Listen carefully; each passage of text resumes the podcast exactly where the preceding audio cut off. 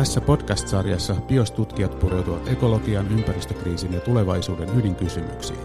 Tienviittoina on joukko peruskäsitteitä. Jokainen jakso rakentuu yhden käsitteen varaan.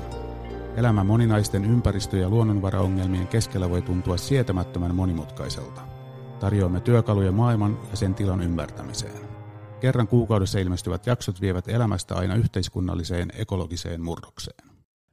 Hei kaikki kuulijat, tervetuloa meidän BIOS podcast-sarjan 12 käsitettä maailmasta neljännen jakson pariin.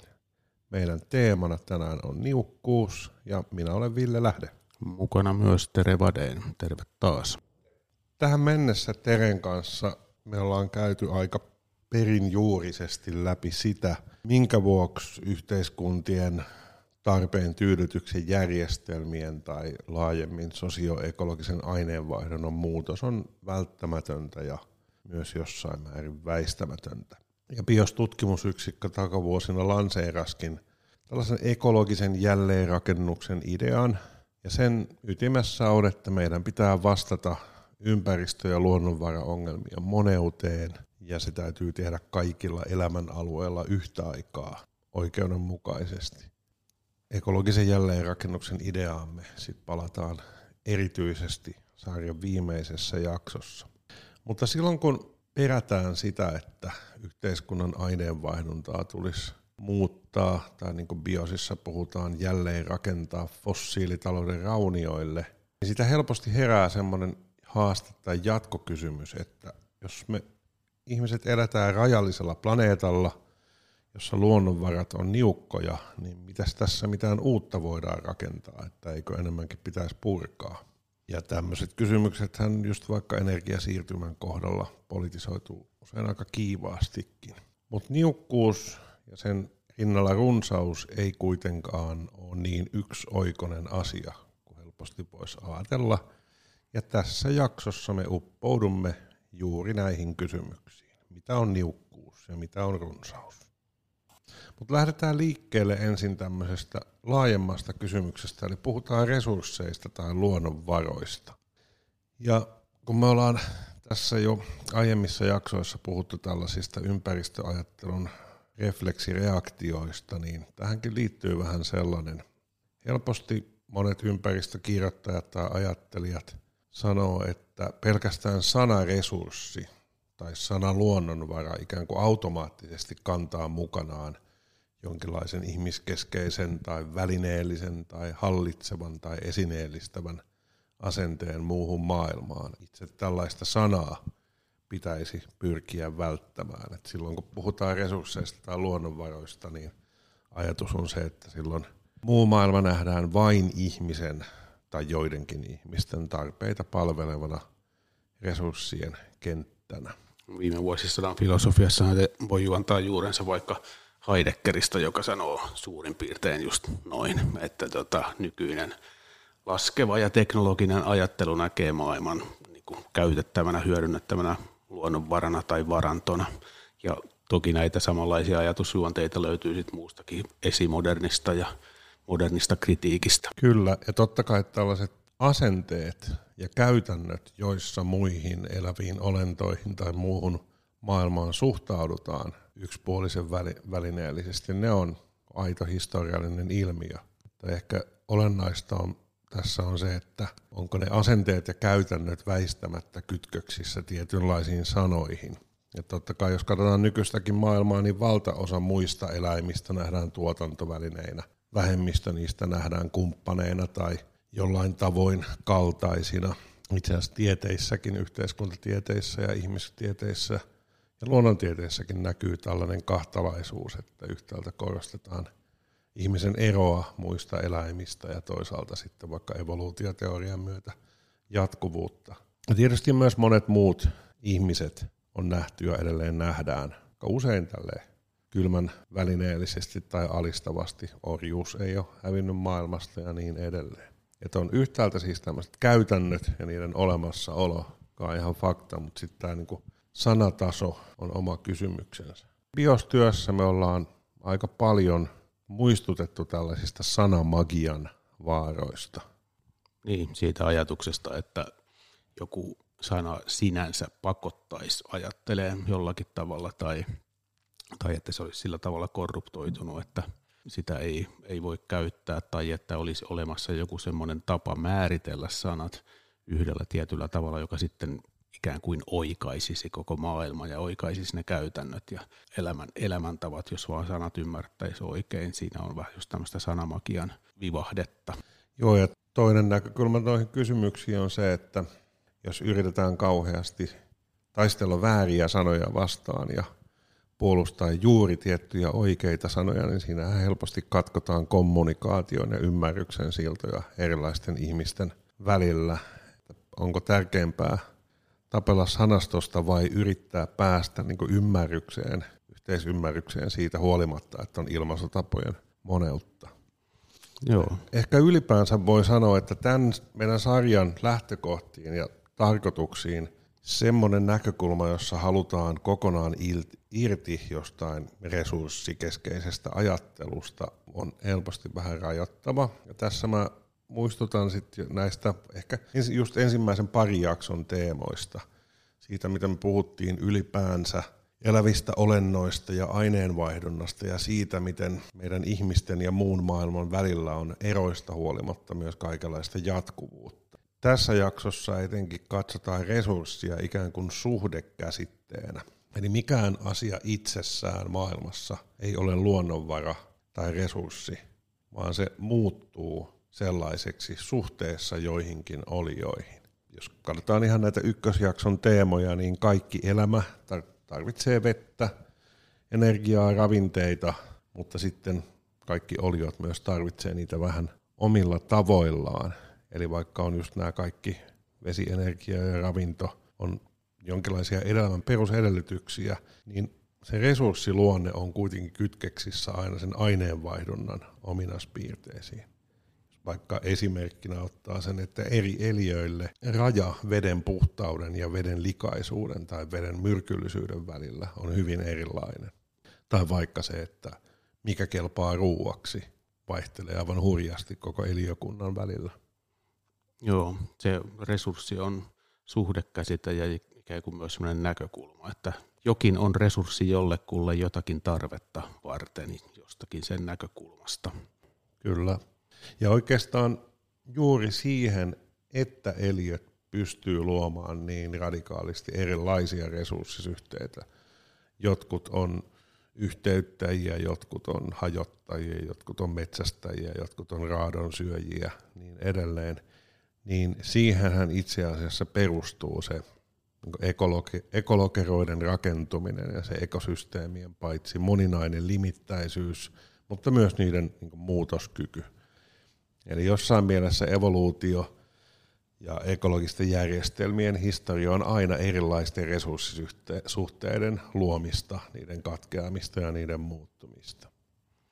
Joo, ja sitten semmoinen ihmisyhteisö ja luonnehtiva piirre tässä on just se, että kun se on näkökulma ja suhdekysymys, niin sitten ihmisillä on monissa historian vaiheissa ollut erilaisia kykyjä ottaa uusia suhteita siten tehdä joistain asioista resursseja, ottaa ikään kuin uusia resursseja käyttöön.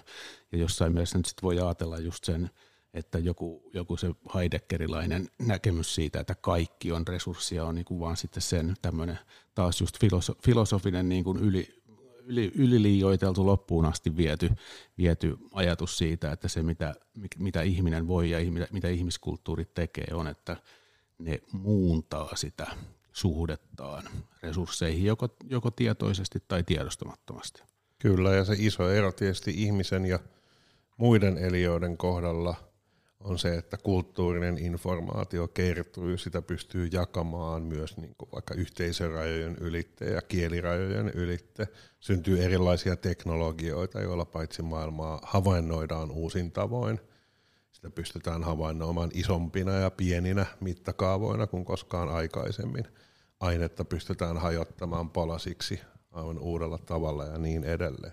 Mut sitten tässä tulee toisaalta se paradoksi, että, että tämä ei tarkoita sitä, että että ihmiset olisivat jotenkin riippumattomampia luonnosta, vaan sehän itse asiassa vaan tarkoittaa sitä, että niitä tapoja, joilla on riippuvainen, on itse asiassa koko ajan enemmän. Kyllä. Se niin kuin moninaistuu se suhteiden verkosto siinä mielessä. Kyllä.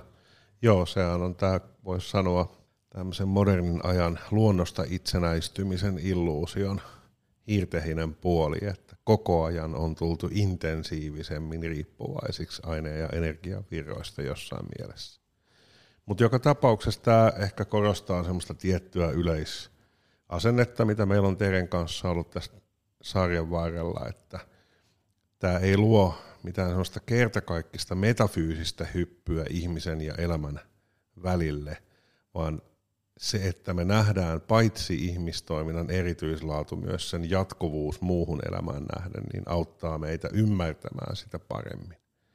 Et tässäkin, niin kuin viime jaksossa puhut, Tere sanoi parissa kohtaa, että on hyvä pitää mielessä kaksi totuutta, niin tässäkin asiassa yhtäältä ihmisen erilaatuisuus ja sitten toisaalta kaiken elämän ja ihmiselämän luontokytkösten välttämättömyys.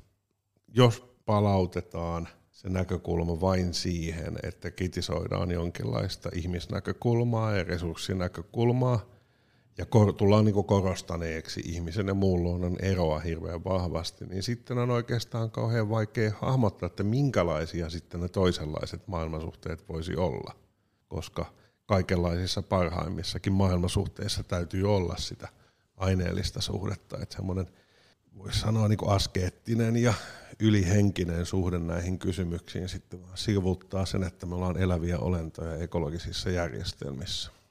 Joo, ja siinä tulee jotenkin mielenkiintoisella tavalla se tietoisuuden ja tiedostamattomuuden ero, että miten nämä resurssisuhteet, kuinka tietoisia ne on. Ollaanko, ollaanko, ne, tota, ollaanko niistä esimerkiksi yksilötasolla tai yhteisötasolla tai yhteiskuntatasolla tietoisia, että mistä me ollaan riippuvaisia. Ja tyypillisesti varmaan niin kuin vähänkin monimutkaisemmassa yhteiskunnassa, tämmöisessä kerroksellisemmassa yhteiskunnassa, niin siinä on suuria eroja sen suhteen, että miten yksilöt tai ryhmät on tietoisia joistain asioista. Ja jäte, jätteen kuljettajat on hyvin tietoisia siitä, kuinka paljon jätettä syntyy, mutta sitten kaikki välttämättä ei ole. Mm, vesihuollon ihmiset kyllä tiedostaa sen, kuinka keskeisessä asiassa ne kaikenlaiset putkistot meidän seinien sisällä ja meidän lattioiden alla on elämässä. Ja ehkä ylipäänsä semmoinen historiallinen kysymys tässä tulee esiin, että me ollaan tilanteessa, jossa yhteiskuntien aidosti pitää isossa mitassa ja nopeasti muuttaa näitä resurssisuhteita aika perustavalla tavalla – niin onko meillä oikeastaan niin historiallisia esimerkkejä siitä, että näin isossa mitassa on tietoisesti ja suunnitelmallisesti yritetty muuttaa sitä aineenvaihduntaa? Että totta kai jossain kriisitilanteissa sellaisia muutoksia on tehty. Tänään aamulla junassa, kun käsikirjoitusta käytiin läpi, niin nostettiin esiin vaikkapa 70-luvun energiakriisi, joka teki ihmiset hetkellisesti tietoisammaksi siitä, että he elää fossiilitaloudessa ja pakotti muuttamaan niin hetkellisesti elämänkäytäntöjä aika isosti. Mutta se ei kuitenkaan luonut semmoista resurssisuhteiden kertakaikkista mullistusta yhteiskuntaan. Niin, siinä oli semmoinen hetki, että tota, siihen havahduttiin ja sitten tehtiin jotain, mutta sitten kun se tavallaan se tilanne, kri- kriisi, semmoinen akuutti kriisi laukesi, niin sitten se taas vähän unohtui.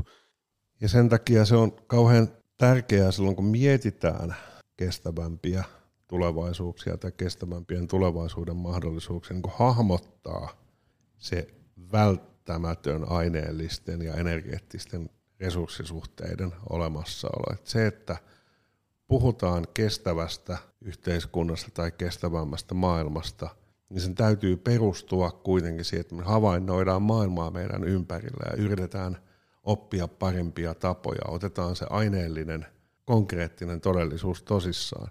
Jos puhutaan vaikkapa kiertotaloudesta, josta on jossain mielessä tullut vähän tämmöistä rituaalikieltä, niin se ei ole pelkästään sitä, että me tuodaan nykyiseen resurssitalouteen mukaan sitten tämmöinen kiertotalouden elementti, vaan jos puhuttaisiin oikeasti kiertotaloudesta, niin silloin, silloin täytyisi niin jossain mielessä pyrkiä ottamaan mallia tai löyhää esimerkkiä sellaisista kierroista, mitä muussa elollisessa luonnossa meidän ympärillä on. Niitä ei tietenkään voi suoraan jäljitellä.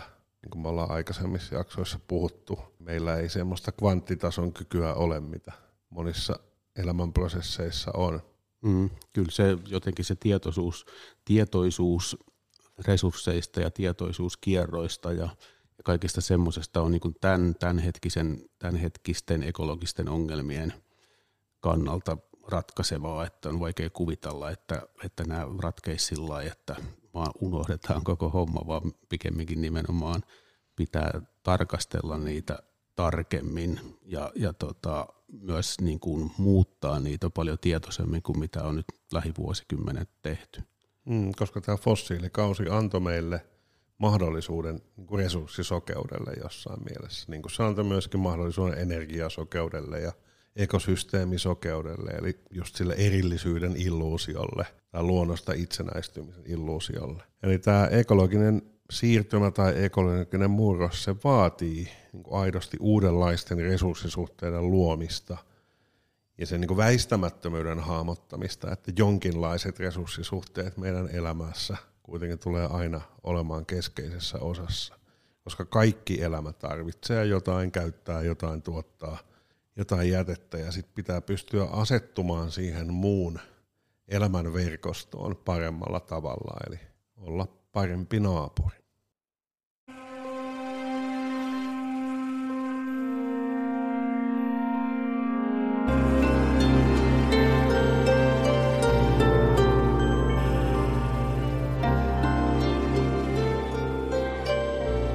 Erilaisista asioista tulee resursseja tai luonnonvaroja silloin, kun joku tarvitsee niitä, kun joku ottaa niitä käyttöön – ja sitten kun tämä resurssisuhde vakiintuu osaksi aineenvaihduntaa. Ja nyt tietysti me puhutaan ennen kaikkea yhteiskunnista, sosioekologisesta aineenvaihdunnasta, eikä yksittäisistä olennoista.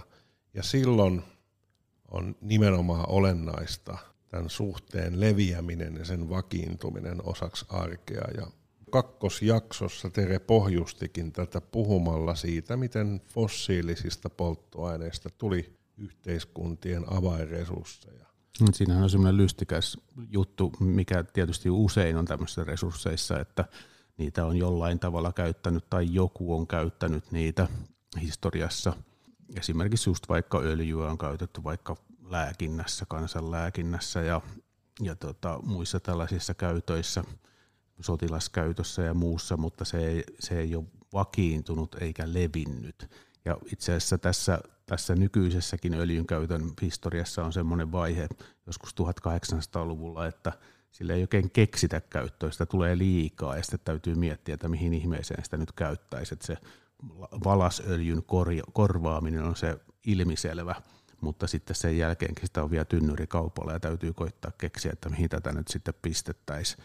Eli se, siinä ei ole mitään tällaista niin kuin lähelläkään mitään niukkuutta, niukkuutta tota, palvelevaa tai niukkuutta poistavaa tehtävää.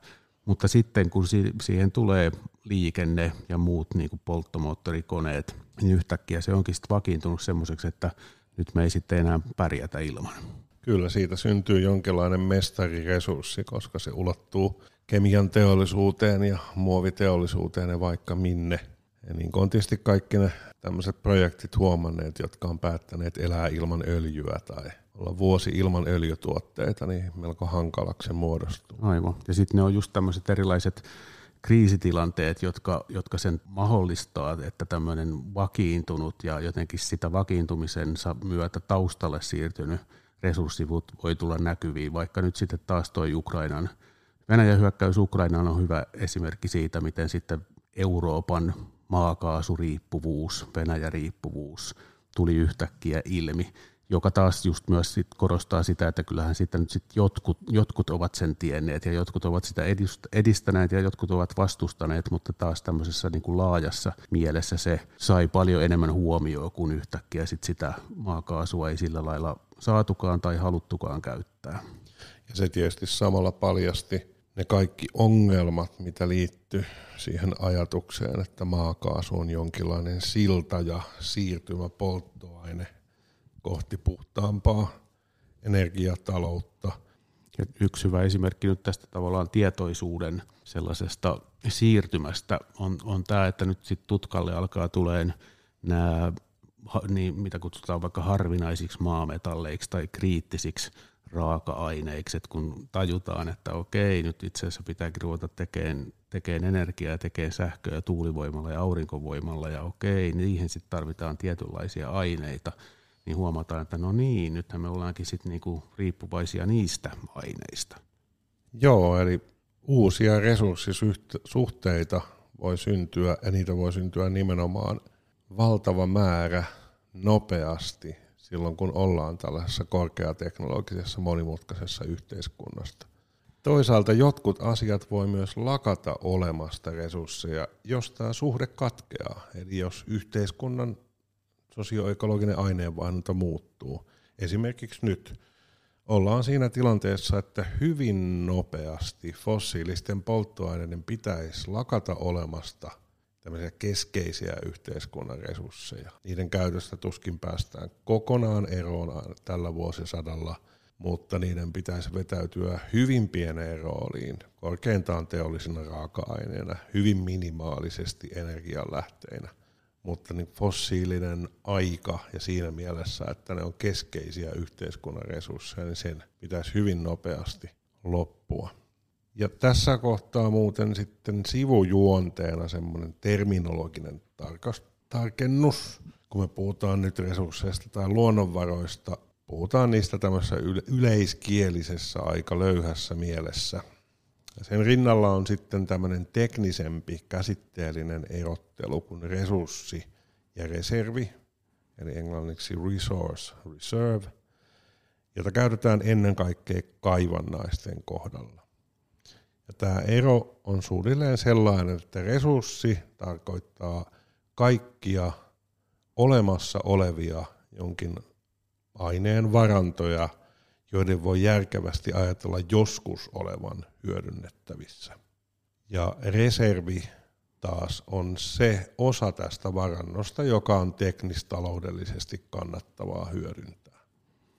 Siitähän tavallaan heti sitten näkee, että se reservi, se mikä on teknistaloudellisesti hyödynnettävää, niin se on, muuttuu sen mukaan, että miten taloudellinen kannattavuus muuttuu, joka voi muuttua sitten vaikka teknologian kehittymisen myötä – tai sitten just vaikka ihmisten kulutustottamusten myötä tai tällaisten asioiden myötä. Eli se sekään ei ole semmoinen kiinni naulattu yksittäinen asia, vaan, vaan elää, mikä tiedetään sitten just taas nämä fossiiliset polttoaineet on hyvä esimerkki, tai sitten nämä kaivannaiset samalla, samalla tapaa, että se mitä vaikka maat voi ilmoittaa öljyvarannoikseen, niin se voi muuttua sen mukaan, että minkälaisia öljynporauksen öljynporauksen tekniikoita on olemassa. Kyllä, ja samoin itse asiassa myös tämä resurssi voi muuttua ajan myötä. Eli resurssi on aina isompi kuin reservi. Resurssi on se koko kakku ja reservi on se viipale, jota ajatellaan, että kannattaa tai pystyy ottamaan käyttöön, mutta itse asiassa resurssinkin määrä voi kasvaa, jos tieto lisääntyy. Siis löydetään uusia varantoja, vaikka niitä ei voitaisiin hyödyntää, mutta hoksataan, että oh, tuolla syvemmällä onkin vielä enemmän öljyä tai tuolla merenpohjassa onkin paljon enemmän jotain metalleja ja niin edelleen. Ja ylipäänsä, jos tapahtuu sellaisia isompia, perustavanlaatuisempia teknologisia kehitysaskeleita, jotka sitten laajentaa tämän järkevästi ajatellun hyödyntämisen rajoja, vaikkapa jos kylmäfuusiosta tulisi oikeasti toimiva energialähde, se muuttaisi energiataloutta sillä lailla, että kannattavuuden, järkevyyden rajat laajentuisi, tai nanoteknologinen vallankumous, joissa Skifi tarinoissa esimerkiksi muokkaa resurssitaloutta hyvin fundamentaalisesti.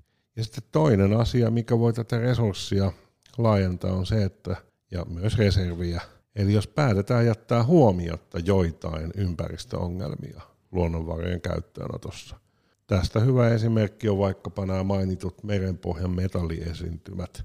Että siellä saataisiin harvinaisia metalleja suhteellisen helposti käyttöön vailla tämmöistä massiivista kaivannaisteollisuutta, jossa tulisi suuret määrät sivukiveä ja niin edelleen. Mutta samalla tuhottaisiin käytännössä peruuttamattomasti ainutlaatuisia ekosysteemejä. Esimerkiksi tämmöiset niin kutsutut metallinoduulit, jotka on semmoisia metallipalluroita meren pohjassa. Ne on tästä itse asiassa loistava esimerkki, koska ne kuvastaa kaikkea sitä, mistä puhuttiin vaikkapa saaren ensimmäisessä jaksossa. Ja nämä metallinoduulit on syntyneet elämän ympäristöinä, eli niiden pinnalla elää, elää erilaisia pieneliöitä.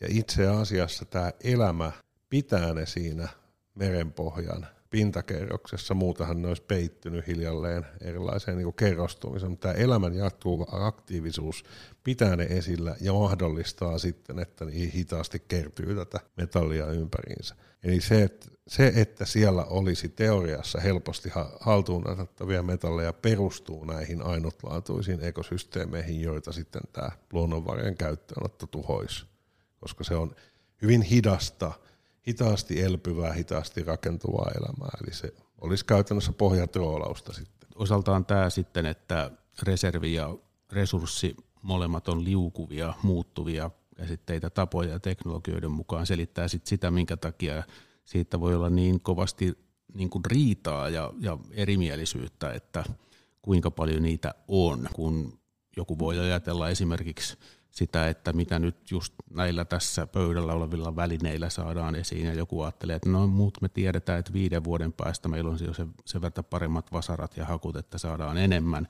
tai että kysyntä muuttuu niin tai näin.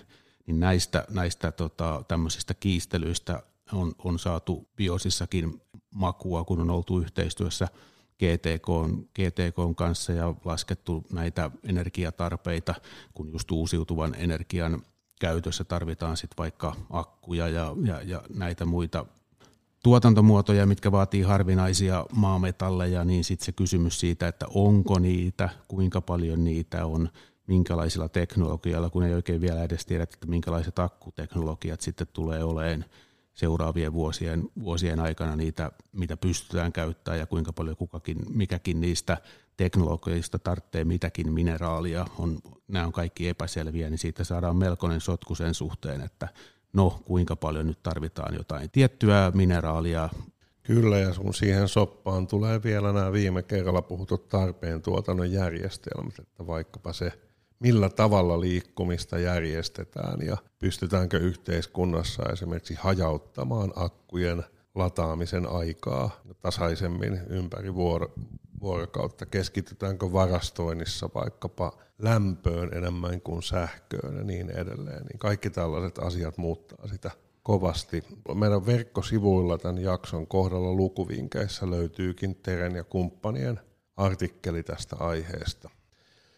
Mutta no niin, vihdoin päästään sitten jakson pääaiheeseen, eli niukkuuteen. Niukkuus mainittu. Kyllä nyt kun ensin tiedetään, mitä ne luonnonvarat ja resurssit on, niin puhutaan sitten siitä, millä tavalla ne voi olla niukkoja. No niin kuin Tere tuossa jakson alussa mainitsikin, niin arkinen tapa ajatella asiaa on se, että jokin on niukkaa, kun sitä on liian vähän. Oot aavikolla ja on kova jano, oot keskellä ei mitään ja bensatankki on tyhjä, kaivat kultaa, kultasuoni ehtyy ja niin edelleen. Tämä on semmoinen, voisi sanoa, absoluuttisen niukkuuden idea, joka on varmasti yleisin tapa ymmärtää niukkuus. Tuttu tunne, yleensä aina jotain puuttuu. Kyllä. No ehkä tälle otetaan filosofinen kierre tähän vielä, että tässä on sitten taustalla myös semmoinen vahva historiallinen ajatteluperinne. Se, että elämä niin sanotusti luonnon armoilla on aina taistelua niukkuutta vastaan. Se on sellainen ihmisen osa maailmassa. Tämä on hyvin vahva toistuva ajatus erilaisissa ennen kaikkea moderneissa ja esimoderneissa eurooppalaisissa ajattelutavoissa. Ja tämmöinen moderni poliittinen projekti, sen ytimessä on oikeastaan ollut yhtäältä niukkuuden voittaminen ja sen avulla matka kohti jonkinlaista vapauden valtakuntaa. Mm, kyllä se on selkeästi se tarina, mitä tämä yhteiskunta, moderni, moderni modernisaatio kertoo itsestään, on just tämä niukkuuden voittaminen. Kyllä. Luonnon vallottaminen ja niukkuuden voittaminen. Kyllä, mutta nimenomaan tänä yhdistelmänä se on kauhean tärkeä ymmärtää. Totta kai siinä ohessa on sitten ollut vaikka teollistumisen ajalla niin saatanallisia myllyjä ja lapsityötä ja kolonialismia ja imperialismia ja niihin liittyvää rajua eriarvoisuutta. Ja ihan keskeiset poliittiset kamppailut 1800- ja 1900-luvulla on just keskittynyt niihin. Eli on kyllä hahmotettu se, että tässä – niukkuuden voittamisen projektissa ei ole saatu kaikkea sitä vapautta aikaiseksi, mikä olisi voitu saada aikaan, kaikkea sitä tasa-arvoa ja niin edelleen, mutta periaatteessa hyvin pitkälle oli niin, että sitä niukkuuden voittamisen ja vapauden avioliittoa ei kyseenalaistettu, ainoastaan sen prosessin reiluus. Tätä aihetta on käsitellyt tämmöinen filosofi kuin Pierre Charbonnier teoksessa, joka on englanniksi käännetty Affluence and Freedom.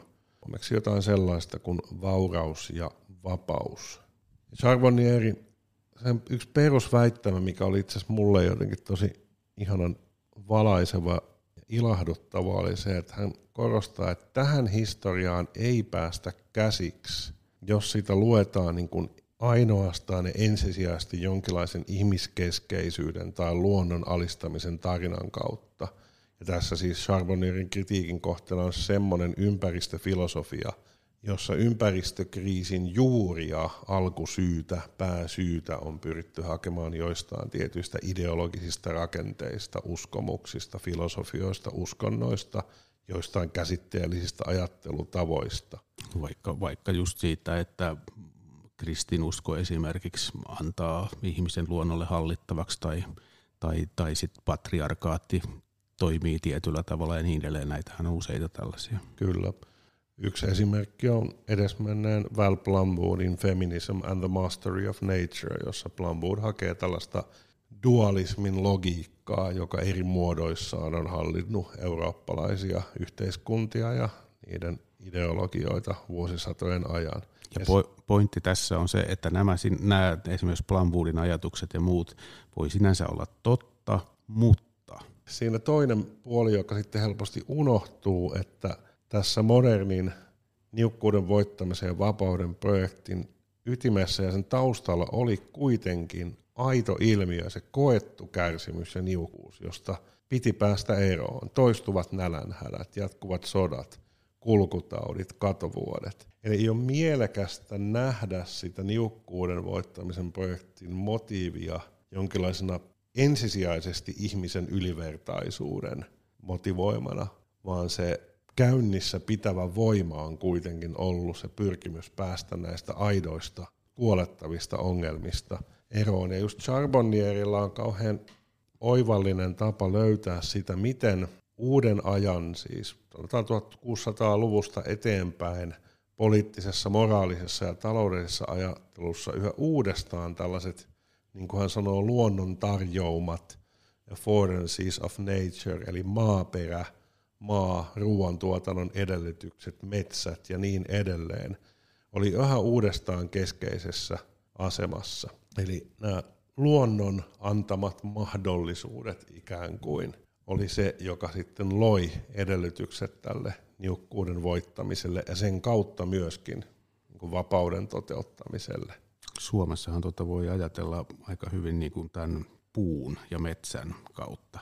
Et se on ollut se affordance, mikä, mikä meillä on ollut ja mihin on tukeuduttu sit eri tavoin erilaisissa historiavaiheissa. Alkaen sitten jostain eräkulttuurista, missä, missä metsä on ollut tietty ekologinen ympäristö, sitten tullaan niinku kaupalliseen tervanpolttoon ja tukkipuun käyttöön ja raudan sulattamiseen, rautaruukkeihin ja, ja sitä kautta sitten moderniin metsäteollisuuteen. Ja tietysti sitten tässä rinnalla, kun on sitten syntynyt uudenlaista teollisuutta, uudenlaisia taloudellisia valtasuhteita niin edelleen, mitkä on ajanut tätä niin uuden aineenvaihdon syntyä. Jotka siinä rinnalla on oikeuttamiseen ja perustelemiseen ja ylistämiseen käytetty juuri sellaisia kertomuksia ja sellaisia käsitteellistyksiä, mistä vaikka sitten Val Plumwood ja monet muut ympäristöfilosofit on puhunut. Mutta se on ollut itselle vuosikaudet hämmentävää, miten vähän siitä aineellisuudesta on saadettu puhua, että miten käsite ja ideologia keskeistä ympäristöfilosofia on ollut, kun toisaalta kuitenkin ollaan tekemisissä mitä aineellisempien ja konkreettisimpien ilmiöiden kanssa. Hmm. Kyllähän ne oikeuttamiset siinä toimii niin kuin kahdella tasolla. Toisaalta oikeutetaan sitä sitä ylipäätään sitä luon resurssien tietynlaista käyttöä ja sitten oikeutetaan erityisesti, mihin se kritiikki tietysti kohdistuu usein, niin sitä, miten se on jaettu ihmisten kesken, miesten ja naisten kesken ja etelä- ja pohjoisen kesken ja omistajien ja työläisten kesken ja niin edelleen. Kyllä. Ja tietysti sitten yksi toinen suuntaus ympäristöfilosofiassa on ollut se, että on haettu tällaisia voisi sanoa kunniakkaita edeltäjiä, eli sellaisia, jotka ovat puhuneet vaikkapa ympäristöongelmista tai luonnonvarakriiseistä reippaasti aikaisemmin kuin muut, ja niitä esimerkkejä totta kai on. Eli kyllä silloinkin, kun on pyritty voittamaan tällaista äärimmäistä kurjuutta ja otettu voimakkaasti luonnonvaroja käyttöön, niin on usein tiedostettu myös siinä rinnalla erilaisia ongelmia, mutta isossa mitossa tämän projektin ongelmat voitiin oikeastaan alkaa havaita vasta sitten, kun teollistuminen ja kolonialismi ja imperialismi levisi globaaliksi projektiksi. Ja ekologisessa mielessä oikeastaan ja planetaarisessa mittakaavassa nämä ongelmat oli mahdollista kunnolla havaita vasta sitten, kun vaikkapa ympäristöti- erilaiset ympäristötieteet havaitsi niitä ongelmia. Ihan lähtien ilmastonmuutoksesta – ja ekologisten järjestelmien välisistä kytköksistä.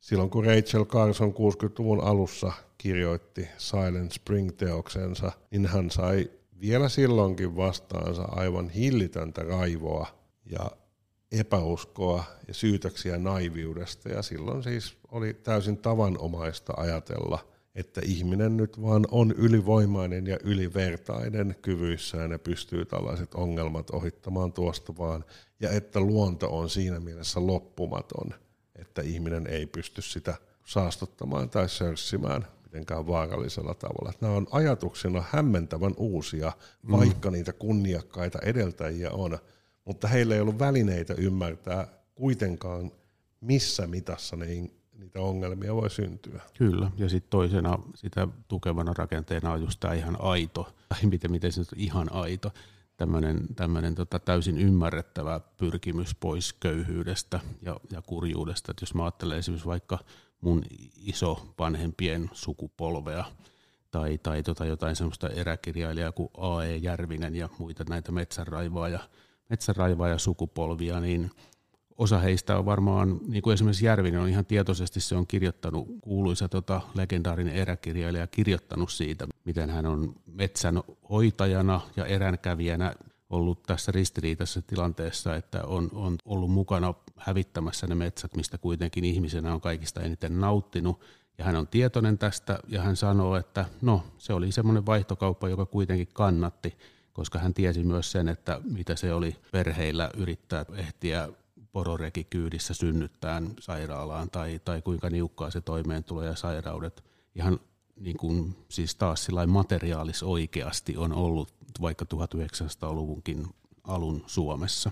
Ehkä voi sanoa tälle tiivistyksenä, että modernilla ajalla tai moderneissa perinteissä tämä niukkuus on ollut läsnä niin kahdella tavalla. Yhtäällä on tämmöinen, voisi sanoa, luonnon alkukantainen niukkuus, joka sitten voitetaan inhimillisellä kekseliäisyydellä.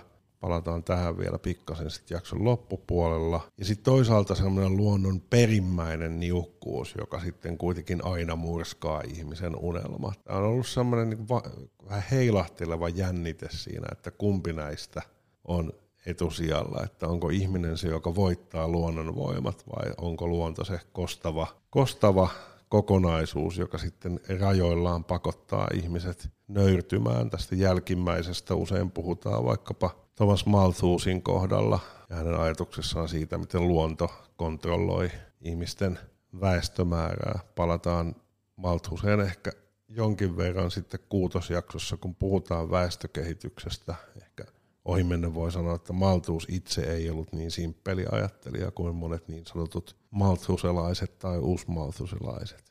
Mutta sellainen yhdistävä piirre näissä moderneissa tautumisissa niukkuuteen on ehkä ollut se, että, että niukkuus on niin kuin absoluuttinen kysymys. Onko luonto antelias vai niukka lahjoissaan? Loppuuko matskut kesken vai ei? Sitten lopulta tämmöinen absoluuttinen niukkuus on aika pieni viipale sitä koettua niukkuutta, minkä eteen ihmiset joutuvat. Ja aika harvoin äärimmäisissä tilanteissa absoluuttinen niukkuus on ollut se historiaa ajava voima. Nälkää on kärsitty maailman sivuja, kärsitään edelleen semmoisissa paikoissa ja semmoisissa tilanteissa, jossa ruokaa on riittämiin, sitä on joillakin tarpeeksi, joillakin yltäkylläisesti, joillakin vähän, tai sitä vaikka viedään muualle samaan aikaan, kun oma väestö kärsii nälkää. Vesipulaa kärsitään tilanteissa, joissa vettä riittää rehun tuotantoon, teollisuuteen, kaivostoimintaan ja golfkentille.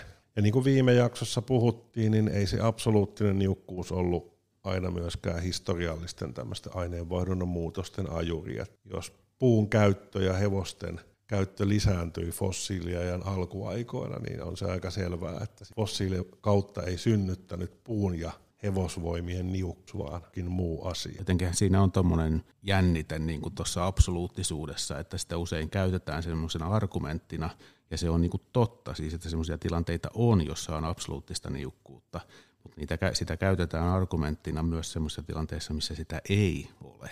Ja, ja tota, sikäli se on niin kuin tämmöinen myös harhaanjohtava tai poliittinen ideologinen käsite.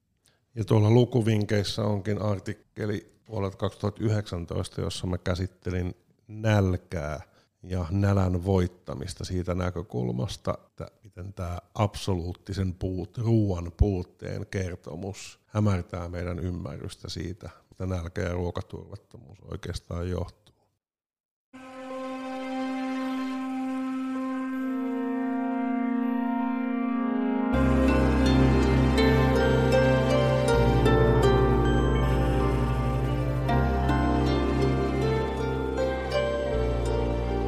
Niin, Ville, kun olet kirjoittanut semmoisen kirjan, jota lempinimellä kutsutaan Niukkis, niin minkä takia sitten tämä absoluuttinen niukkuus ei ole se, mihin pitäisi kiinnittää huomioon?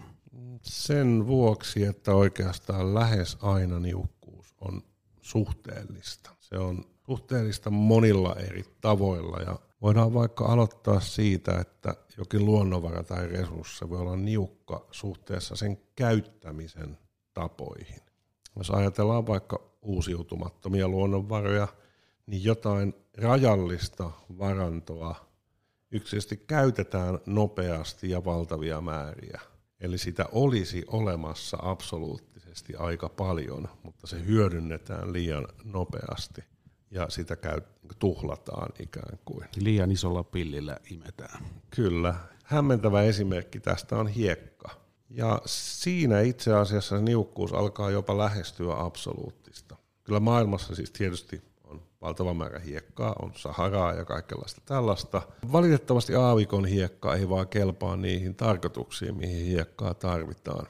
Eli rakennusteollisuus ja semmoiset käytöt vaatii tietynlaista koostumukseltaan suht sileää rakenteista hiekkaa, joka syntyy esimerkiksi jokisuistoissa – ja koska tällaisia alueita, missä sitä hiekkaa syntyy, on aika rajallinen määrä, niin se on itse asiassa synnyttänyt ihan uuden ryöstötalouden ja rikollisuuden lajin. Eli jollain vaikkapa Vietnamin jokisuistoissa, mitkä on kalastus- ja viljelyalueita, niin sinne ilmestyy tyyppejä proomun kanssa, jossa on kauhakuorma ja sieltä viedään tonnikaupalla hiekkaa jonnekin.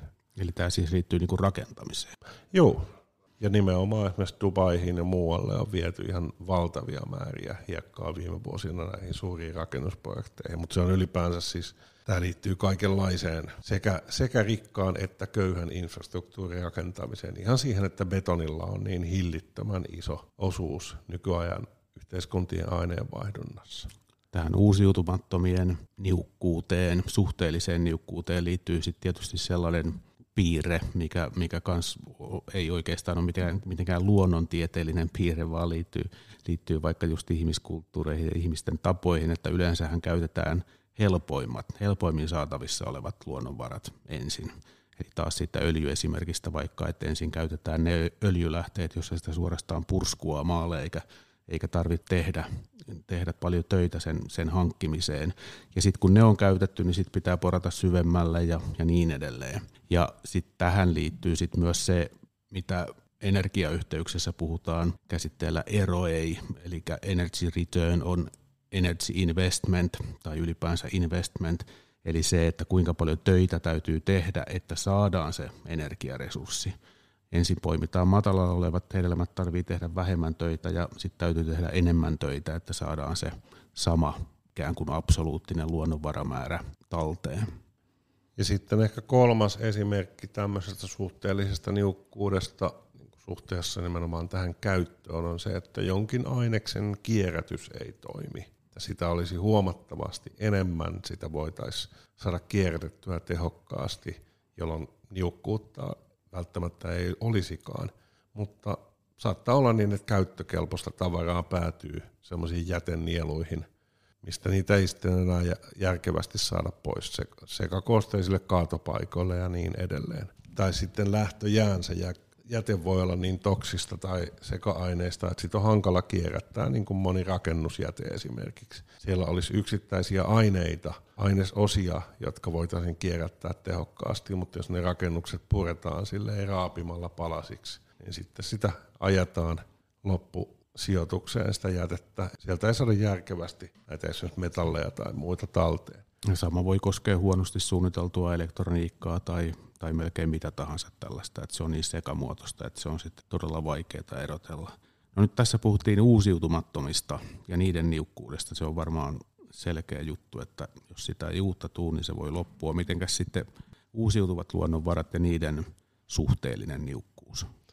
Joo, uusiutuvassa tietysti voi, voidaan puhua niin elottomista kuin elollisista asioista. Jos aloitetaan vaikkapa elottomista, vaikkapa vedestä, niin veden kohdalla semmoinen hyvin selkeä esimerkki on, että vesivara, onko se pintavesi tai pohjavesi, on niin potentiaalisesti uusiutuva, mutta sitä käytetään nopeammin kuin se uusiutuu. Esimerkiksi pohjavettä pumpataan niin, että pohjaveden pinta alkaa laskea ja myöskin nämä pohjavesionkalat alkaa romahdella, koska ne tyhjenee ja sitten sinne ei enää myöskään kerry samalla tavalla vettä kuin aikaisemmin. Tai sitten käytetään jotain sinänsä potentiaalisesti uusiutuvaa resurssia, jonka kuitenkin uusiutumisaika on niin hirveän pitkä, että sillä ei ole oikeastaan inhimillisesti väliä. Niin vaikka turve on tämmöinen niin, siitähän on Suomessakin yritetty, yritetty tota, saada keskustelua ja kiistelyaikaa vaikka EU-tasolla, että turve olisi uusiutuva, niin kuin se tietysti onkin jollain aikavälillä. Ja ehkä jopa öljy voi olla uusiutuva jollain aikavälillä. Joo, ja varmasti miljoonien vuosien aikajänteellä vähintään, no ehkä satojenkin tuhansien vuosien aikajänteellä sademetsä voi uusiutua – mutta ei se kyllä kovin helposti uusiudu sen jälkeen, kun se on kaadettu ihan sen takia, että siellä on hirveän ohut maakerros.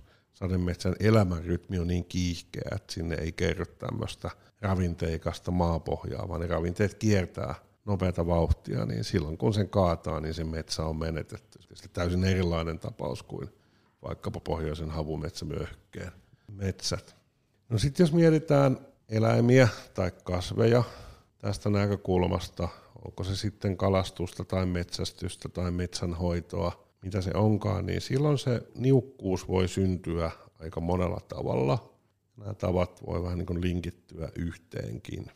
Et esimerkiksi jotain kantaa voidaan verottaa nopeammin, kun se voi uusiutua, vähän niin kuin se pohjaveden pumppaaminen. Et voidaan kerätä, kaataa, saalistaa, metsästää joitain eliöitä niin nopeasti, että se kanta romahtaa yksinkertaisesti. Mennään niin, niin nopeasti ja radikaalisti sen uusiutumiskyvyn ylitte, että tulee romahdus. Että on sitten historiallisia esimerkkejä, vaikka turskakannat tuolla Pohjois-Amerikan koillisalueella, jotka oikeasti saatiin romahtaa radikaalisti.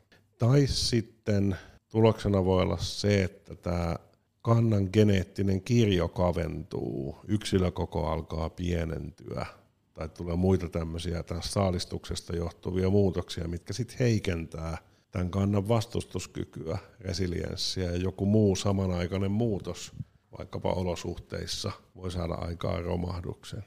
Ja sitten katsotaan vähän tarkemmin myöhemmin sitä, mutta myös tämä kalastus itsessään tai metsän kaataminen tai metsästys voi vaurioittaa sit ekosysteemiä laajemmin. Eli tämä voi syntyä tämä niukkuus suhteessa näiden uusiutuvien luonnonvarojen käyttöön aika monella tavalla. Ja just tässä on siis kalansaali, ihan klassinen esimerkki. Siinä tutkimuksessa on puhuttu tämmöisestä effort reward ponnistelu palkkiosuhteen heikkenemisestä. Eli maailmassa kalastuslaivastojen koko kasvanut, mutta tämä ponnistelu-palkkiosuhde heikkenee. Eli vaikka on enemmän laivoja, enemmän kalastajia, niin kalansaalit ei kasva, ne alkaa pienentyä. Ja sitten kuitenkin esimerkiksi valtiot tukee kalastusta voimakkaasti, jolloin nämä kalastuslaivastot kasvaa ja silloin tämä ajaa tätä romahdusta entisestään. Joo, tämä on itse asiassa aika jännä ajatella tätä eläimet kasvit kysymystä, että tuommoinen esimerkki turskakantojen romahtaminen ja kalastus on niin kuin jossain mielessä on myös tällainen niin kuin nykyaikainen esimerkki. Mutta jos puhutaan siitä, että riittääkö suomalaisille lihaa syötäväksi, niin ei puhuta tämän tapaisesta uusiutuvuudesta ollenkaan. Ei. Ei ole kyllä Suomessa kauan sitten on siirrytty siihen tilanteeseen, että metsästäminen liittyy johonkin muuhun isossa mitassa kuin väestön ruokkimiseen. Jos puhutaan uusiutuvien luonnonvarojen liikakäytöstä Suomessa niin kuin tässä tällaisessa taloudellisessa mielessä, niin sitten puhutaan esimerkiksi vaikka just metsien käytöstä taas. Tai, tai sitten ehkä jo jossain mielessä myös niin kuin vesien käytöstä ja liittyneenä toisiinsa sitten myös just metsätalous ja ojitus ja, ja vedet, että ne pysyy edelleen semmoisessa kunnossa, että ne voi uusiutua ja ylläpitää ekosysteemeitä. Tämä liittyy tietysti siihen biodiversiteettikysymykseen just, että minkälaiset metsät ylläpitää minkäkinlaista biodiversiteettiä. Kyllä.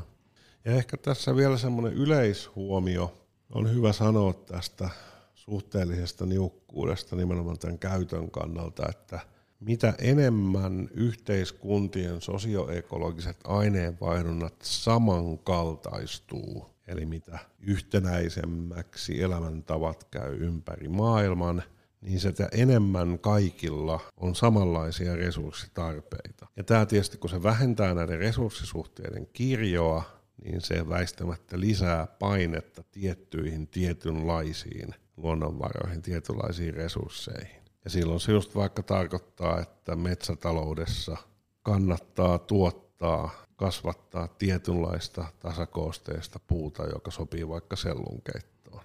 Niin siinä on joku tämmöinen niin kuin tuotannon tehostamisen seuraukset ikään kuin valuu siihen, millaista luonto on sen takia, että se luonto ei myöskään niin kuin uudistu itsestään. Siis just vaikka metsätalous, että se istutetaan – ja tota, se voi olla, alkaa olla jo sit vaikka geneettisesti manipuloitua se kanta, mitä siinä istutetaan.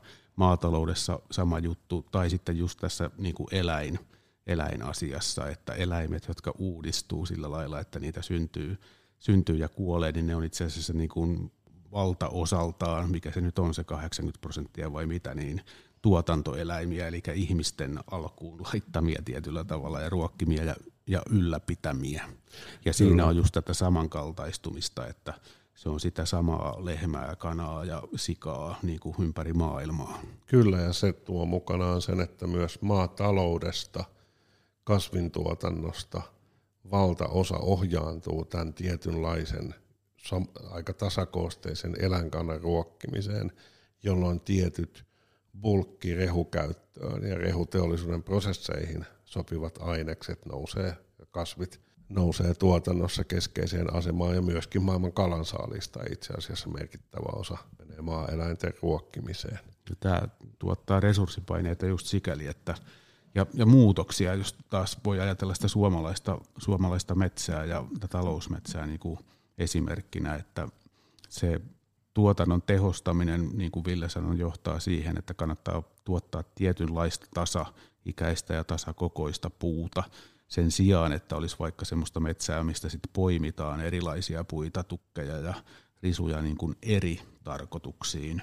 Niin tämä tarkoittaa sitä, että kun sit elinympäristö tai siis luonto muuttuu tällaiseksi, niin ei ole niin paljon sellaisia ekologisia lokeroita, joissa voitaisiin käyttää erilaisia – resurssisuhteita ja myös niin kuin sit vielä laajemmin eri puolilla maailmaa erilaisia resurssisuhteita, vaan just nimenomaan se, että kaikki syö saman tapasta ruokaa eri, eri puolilla maapalloa samoista raaka-aineista tuotettua ruokaa. No sitten niukkuutta voi syntyä suhteellisesti toisellakin tavalla suhteessa jonkin toisen luonnonvaran tai toisen resurssin käyttöön. Ja paraati esimerkki tästä on makea vesi Nimittäin tällaisesta vedenkulutuksesta valtaosa maailmassa ei ole kotitalouskäytössä, vaan se tapahtuu maataloudessa, erilaisissa tuotannollisissa prosesseissa. Eli niin kuin viime jaksossa tästä tarpeen tuotannon järjestelmien kohdalla ja kulutuksen kohdalla puhuttiin, se oma vesijohto on vain pieni siivu omasta kulutuksesta. Eli se niukta ajava käyttö, sellainen veden käyttö, joka kohdistuu veden niukkuudesta kärsiville alueille, yleensä heijastuu siis ostettujen tuotteiden, ruoan, elektroniikan, farkkujen niin edelleen kautta jonnekin muualle maailmaan. Ja valtaosa makeasta vedestä siis menee useimmissa maissa maatalouteen, teollisuuteen ja kaivannaisiin. Ja tässä syntyy just se, sen kaltaista suhteellista niukkuutta, että nämä käytöt kilpailee keskenään – ja silloin on kauhean kriittistä esimerkiksi se, minkälaista eri sektoreilla on vaikkapa ympäristö, säädösten noudattaminen ja teknologinen valvonta ja niin edelleen. Eli jos veden käyttö on tuhlaavaa jollain sektorilla tai joillekin ihmisryhmille annetaan oikeus käyttää sitä tuhlaavammin, niin sitten niukkuutta syntyy ikään kuin toiselle. Ja periaatteessa kaikille absoluuttisesti, vaikka voisi olla tarpeeksi vettä, mutta ne käytön tavat saattaa synnyttää sitä niukkuutta. Ja tästä on erityisen raju esimerkki tämä särötys tai fracking, jolla fossiilisia polttoaineita, eikä se ole yleensä maakaasua, jonkin verran öljyäkin, puristetaan kirjaimellisesti huonolaatuisesta esiintymistä pumppaamalla vettä ja kemikaalikoktaileja maan alle. Ja tästä Teren kanssa jossain vaiheessa Tere taisi löytää tämä Rolling Stone-lehden aika karun jutun siitä, miten tämä on synnyttänyt Yhdysvalloissa aika huiman jätäongelman. Laitettiinkin se lukuvinkkeihin. Joo, se on hyvä esimerkki siitä, missä niin kuin yhden resurssin tekeminen tässä ollaan tavallaan jo siellä nyt sitten, että ne hyvät öljylähteet ja kaasulähteet on käytetty. Täytyy sitten etsiä aina vaan huonompia, just semmoista, missä se kaasu ja öljy on sitoutunut siihen kiveen, ja sitä täytyy sitten sitä kiveä särkeä paineella, ja sitten toisaalta käyttää niitä kemikaaleja myös sen takia, että se liukenee siitä sitten se fossiilinen aines. Ja sitten käytetään hyvää makeata vettä tähän, joka, joka on sitten just taas sitten sekä aiheuttaa pulaa makeasta vedestä, että sitten tuottaa tätä saastunutta vettä valtavia määriä. Toinen esimerkki tästä on niin sanottu fossiilinen vesi, joka on siis tämmöisissä syvissä maanalaisissa altaissa tai akvifereissa olevaa ikivanhaa vettä, joka ei uusiudu, ei siis edes hitaasti, eli se eroaa tavallaan meille tutusta pohjavedestä. Eli pohjavettä saatetaan ylikäyttää uusiutumiseen, uusiutumistahtiin nähden liikaa, mutta fossiilinen vesi on vähän niin kuin fossiiliset polttoaineet, kun se on sieltä kerran pumpattu pois, niin sitä ei uudestaan synny. Tätä esiintyy siis esimerkiksi Pohjois-Afrikassa ja Lähi-idässä, missä muuten näitä tämmöisiä pohjavesivaroja on vähän, mutta on, on fossiilista vettä ja sitä on sitten käytetty esimerkiksi maanviljelykseen. Ja samoin Pohjois-Amerikassa tämmöinen, keskilännessä tämmöinen Ogallalan akviferi on ollut aivan keskeinen tämän alueen maatalouden resurssi pitkään aikaa. Ja sehän, siinä on jännä juttu just, että se kuvaa tätä niukkuuden suhteellisuutta, että se Fossiilinen vesi on tarjonnut tietynlaisen varoventtiilin, eli vaikka sillä alueella oikeasti ei olisi varaa käyttää vettä niin paljon kuin on käytetty, niin sen fossiilisen veden ansiosta on vaikka maatalous voinut kasvaa hurjiin mittoihin niillä alueilla. Et siinä ei olisi tavallaan ekologisesti mitään tolkkua, jollei olisi sitä fossiilista vettä. Usein siihen liittyy vielä iso epävarmuus, koska on vaikea mitata, kuinka paljon sitä on jäljellä. Eli siinä koko ajan odotetaan sitä tuomiopäivää. Pientä uhkapeliä. Kyllä. Ja sitten tietysti kun nämä fossiiliset varat alkaa huveta, samalla usein on näitä pohja- ja pintavesivaroja ylikäytetty, niin nämä tavat tahtoo kuitenkin pysyä ennallaan. Ja esimerkiksi vaikkapa Yhdysvalloissa noilla alueilla on voimakasta kaupungistumista – niin sitten näet, että se ylikäyttö ikään kuin lisääntyy koko ajan. Ja sitten pahimmillaan joudutaan sellaiseen kierteeseen, että pitää alkaa käyttää runsaasti energiaa ja muita luonnonvaroja vedenpuhdistukseen, esimerkiksi merivedestä. Eletään edelleen siinä vanhassa maailmassa, vaikka niukkuus on iskenyt kasvoille rujosti. Iso pilli, jolla pitää saada jotain tosi paljon, ja sitten jos sitä ei nopeasti pystytä niin muuttamaan sitä resurssia tapaa, niin sitten se pilli vaan käännetään muualle ja sitten se voi olla aika ruhjovaa ja tuhoisaa se, miten siinä sitten on pakko toimia.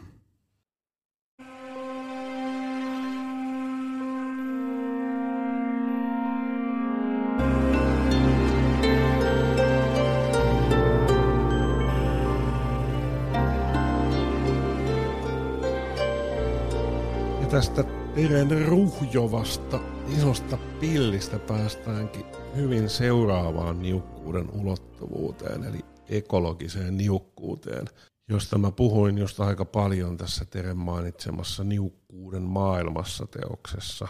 Fossiiliset polttoaineet on tästä jälleen paraati esimerkki. Niitä varantoja on vaikka kuinka, ja vielä enemmän sitten on, jos voidaan kuvitella, että teknologia edistyy, niin sieltä on mahdollista olisi puristaa vaikka kuinka paljon.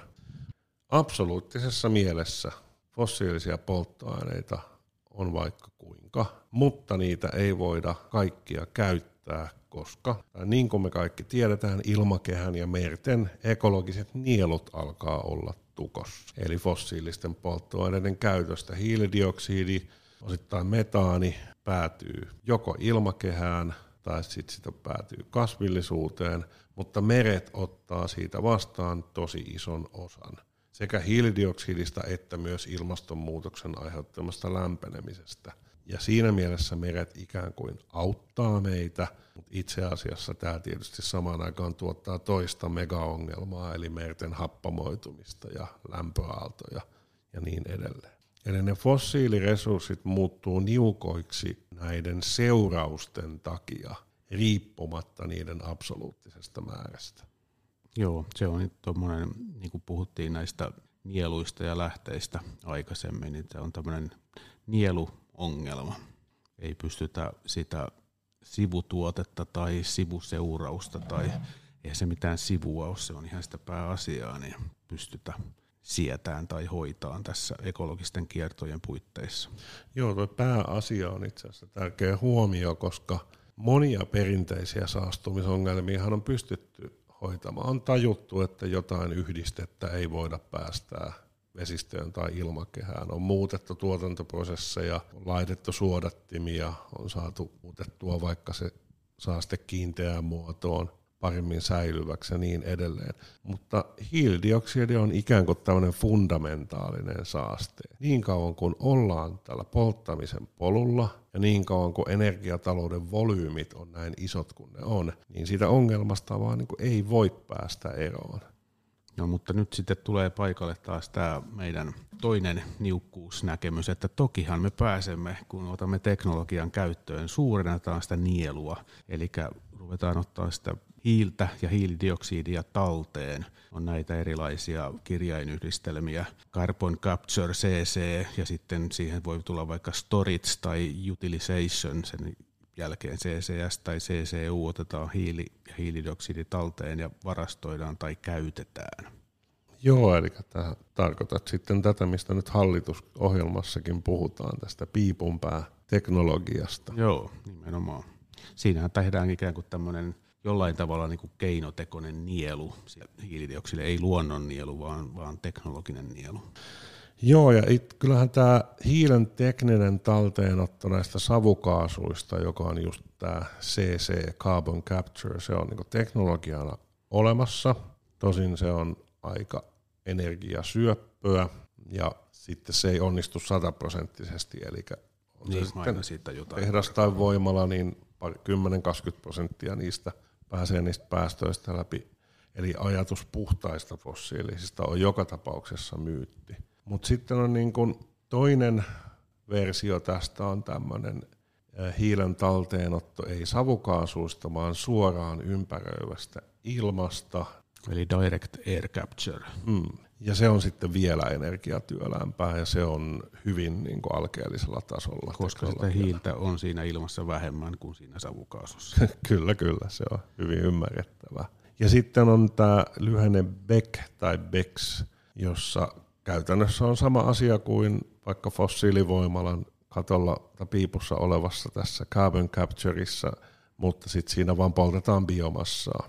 Ja tässä Beksissä on sitten semmoinen ajatus, että jos kasvatetaan joitain kasveja energiakäyttöön, niin ne kasvit nappaavat sen hiilen ilmakehästä ja sitten jos ne päästöt siitä polttamisesta otetaan ja ta- laitetaan jonnekin pysyvään talteen, niin silloin tämä prosessi tuottaa aidosti niin kuin negatiivisia päästöjä. Se lopputulos on se, että hiiltä häipyy ilmakehästä. No, tässä on nyt sit useita kysymyksiä ja ongelmia tämän biomassapohjaisen BEXin kohdalla on ihan se, että ne mittakaavat, mitä tarvittaisiin näitä negatiivisia päästöjä tai teknologisia nieluja, ne on niin hurjat, että se maa-ala ja siihen liittyen jälleen veden käyttö ja lannoitteiden käyttö ja kaikki muu olisi aivan valtaisaa. Että sitä on kyllä kritisoitu, kuinka paljon tätä BEXiä on laskettu ilmastonmalleihin mukaan. Mutta sitten semmoinen toinen kysymys, mitä me ollaan Biosissa yritetty pitää nyt vähän viime aikoina pinnalla, on se, että liian vähän puhutaan siitä, mitä tämän hiilen talteenoton jälkeen tapahtuu. Eli onko se CCS, onko se Carbon Capture and Storage, että se hiili laitetaan aidosti pitkäaikaisesti talteen jonnekin, jolloin niin vältetään päästöjä, vai onko se CCU, eli Carbon Capture and Utilization, jolloin siitä hiilestä tehdäänkin tuotteita, polttoaineita, muoveja, mitä tehdäänkin. Ja silloin monet näistä tuotteista olisi todennäköisesti lyhytikäisiä, eli se hiili päätyisi takaisin kiertoon, jolloin se ei vähentäisi näitä päästöjä. Tästähän ilmestyi just joulukuussa ilmastopaneelin raportti niistä mahdollisuuksista, koska hallitus oli tosiaan ottanut hallitusohjelmaan tämän ajatuksen piipun päästä talteen otettavasta hiilestä. Ilmastopaneeli raportoi, että minkälaisia mahdollisuuksia siihen Suomessa sisältyy – No se on aika kalliilta vaikuttaa ja sitten näistä tavallaan kertoo siitä tuosta Ville mainitsemasta kysymyksestä, että mitä sille hiilelle sitten tehdään, että Suomessa nyt näyttäisi tällä hetkellä ainut mahdollisuus olisi sitten, että se pitäisi laivata jonnekin Pohjanmeren alueelle, mistä löytyy sitten lähimpiä, tai Tanskan läheltä voi löytyä semmoisia alueita, joihin sitten maa, sinne maan kuoreen voidaan pysyvästi tallettaa sitä hiiltä. Ja tästä tavallaan jo käy aika lailla selväksi se, että tämä ei ole mitenkään niin kuin halpaa eikä yksinkertaista hommaa. Eli voi, voi miettiä sitä, että miten se sitten jo niin kuin energiataloudellisestikin luke, rupeaa olemaan tämmöinen polttaminen, jo, jossa sekä se, se tota, ensin se polttoaine täytyy tehdä ja kaivaa ja sitten vielä se palo, pakokaasu täytyy ottaa talteen ja laivata ja pistää maankuoreen ja niin edelleen. Et missä, missä määrin se ylipäänsä sitten on energiataloudellisesti tai rahataloudellisesti kannattavaa. Ja tietysti myös tämmöisessä poliittisessa mielessä, jos katsotaan tätä ajan hetkeä, jossa tätä äänitettäessä ollaan. Meillä on Dubain ilmastoneuvottelut, juuri takana, jossa nimenomaan nämä hiilen talteenoton teknologiat ja vielä huolestuttavasti tämä storage ja utilization termit rinnasteisina oli siellä mukana. Ja siellä on aivan niin selkeä huolenaihe on nyt se, että näillä hiilen talteenoton teknologioilla pyritään ja pystytään jatkamaan fossiilisten elinkaarta sen sijaan, että niistä voimallisesti pyrittäisiin eroon. Kyllä mä luulen, että se tavallaan se loppujen lopuksi se niin kuin semmoinen isoin juttu tässä on kuitenkin taas se skaala. Et jos ajatellaan, että vaikka se öljyn tuotanto on, on päivässä se yli, reippaasti yli 100 miljoonaa barrelia tällä hetkellä, ja sitten siitä syntyvä niin kuin hiilen määrä, kun se poltetaan, mitä se on, ja sitten se kaikki pitäisi mukaan ottaa niin kuin talteen, niin eihän semmoista nyt kukaan niin kuin oikeasti usko, tai että, että se vaatisi semmoisen infrastruktuurin rakentamisen, mikä on vähintään yhtä iso kuin sitten tämä tämänhetkinen niin kuin öljyn kulutusinfrastruktuuri. Joo, ehkä se todellinen huolenaihe on se, että sillä pystytään pitämään fossiilisten käyttöä korkeammalla tasolla pidempään mm. kuin mihin olisi varaa, ja sitten se 10-20 prosenttia niistä piipunpäistä päätyy kuitenkin. Tai toisaalta sitten voidaan just näitä ilmastoskenaarioita niin kuin ajatella, että no nyt ei vähennetä, koska kohta pian otetaan talteen. Kyllä, ja sehän on ollut ihan selkeästi myös vaikkapa tämän Bexin ongelma, että sitä on laskettu ilmastoskenaarioihin ja tämmöisiin ilmastopoliittisiin polkuihin aivan liian suuret määrät, että ikään kuin silmänkääntötempulla päästäisiin kohti vaikkapa puolentoista asteen tavoite. Josta sitten varmaan puhutaankin lisää kyllä ensi jaksossa, kun meillä on ympäristöongelmat aiheena. Mutta tämä ekologinen niukkuus myös, voisi sanoa, että se laajentaa tätä edellä käsiteltyä kysymystä uusiutuvuudesta, luonnonvarojen uusiutumisesta. Sanoa vulgääri tapa tarkastella uusiutuvia luonnonvaroja on se, että katsotaan vain jonkun varannon uusiutumistahtia, kuinka paljon eläimet lisääntyy, kuinka paljon puut kasvaa, kuinka paljon pohjavesi lisääntyy, jotain tällaista. Ja sitten vaan lasketaan, että mikä olisi kestävä hyödyntämisen taso, että kuinka paljon sitä korkoa voidaan ottaa, että päämäärä pysyy siellä ennallaan. Mm, Suomesta tunnetaan esimerkiksi tämä puutuotollisesti kestävä hakkuutaso Kyllä. käsite. Mutta koska me eletään ekologisten vaikutusten verkoston keskellä väistämättä, niin myöskin niin sanotusti kestävällä tasolla hyödyntäminen voi synnyttää tätä ekologista niukkuutta. Eli se voi heikentää niitä ekologisia järjestelmiä, jotka ylläpitää tätä vaikkapa eläinkantaa tai metsää tai vaikkapa veden virtaamaa ja niin edelleen. Ja tässä just kalan saalista on klassinen esimerkki. Siellä on vähän samanlainen käsite kuin tämä kestävä puutuotannon taso, tämmöinen Maximum Sustainable Yield, MSY, joka niin kuin yksi ulotteisimmillaan on käytännössä määritelty niin, että on katsottu jonkun kalakannan kokoa ja arvioitu lisääntymistahtia. Ja sitten ihan siitä suoraan vaan laskettu, kuinka paljon on, voidaan kalastaa, että tämä kalakannat pysyy yllä. Mutta siinä just on jätetty huomiotta tämmöisiä laajempia ekologisia vaikutuksia. Eli hyvin pitkään voidaan jotain kantaa esimerkiksi kalastaa tällä MSY-tasolla, mutta se saattaa just sitten vähentää muiden lajien saaliseläinten määrää. Esimerkiksi on muita lajeja, jotka on riippuvaisia tästä kalastetusta kalasta.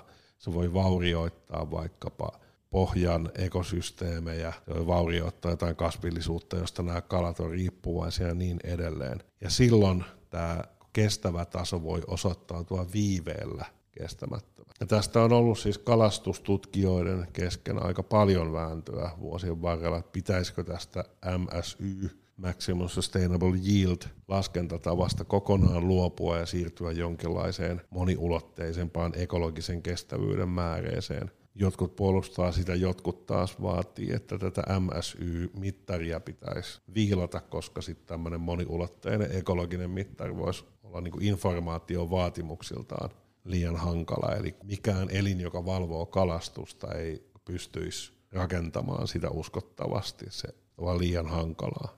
Mm, siinä tullaan tämmöisiin niin tiedollisiin, tiedollisiin ongelmiin. Mä luulen, että se voi osittain liittyä myös siihen, että nämä kierrot on niin pitkiä ja pitkäikäisiä, varsinkin jos niihin otetaan just huomioon tämä siinä ekologisessa verkostossa olevat muut asiat, niin kuin nämä toiset lajit, sekä saalislajit että syötävät lajit. Ja sitten kun tämä ei tapahdu missään tyhjössä, jos ajatellaan vaikka tätä Itämeren silakkaa ja sit, sitä, mitä silakkapuhetta on ollut tänä vuonna 2023 siitä, että oli, oli jopa ajatusta, että pitäisikö silakan pyynti kokonaan kieltää tai, tai mikä sitten Suomen silakkakiintiö voi olla. Niin siinä on tämä kalastuksen vaikutus, mutta sitten on erityisesti myös niinku olosuhteiden muutoksen vaikutus, että se ihan se Itämeri siinä muuttuu, se missä niiden kalojen pitäisi pitäisi lisääntyä.